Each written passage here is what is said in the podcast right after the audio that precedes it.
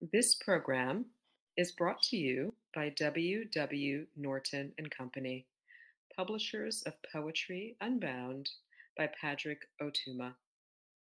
Now in paperback and featuring immersive reflections on 50 powerful poems.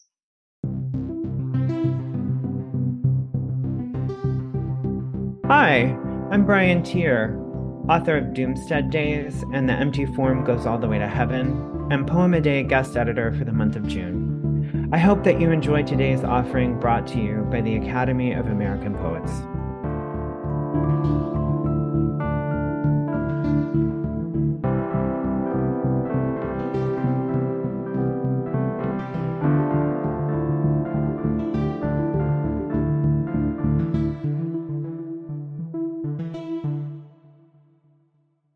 This is Isabel Neal reading Drought Essay.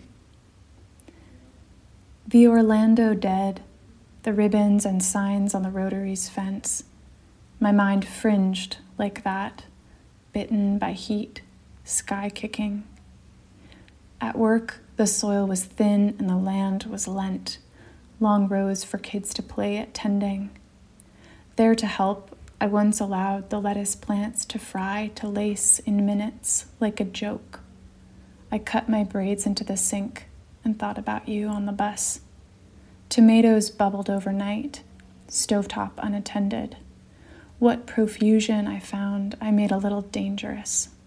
The corn I'd spaced or planted badly called out, Touch me. Lonely, perfect tassels to the wind.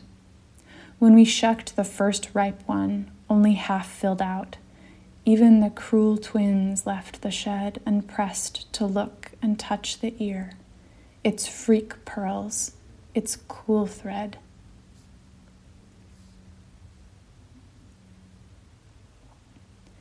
About this poem. Leaning on prose's visual density and its illusion of order, I've tried to consider how thought grief, and desire might be ways of tending to the self, even when ragged, even when askew.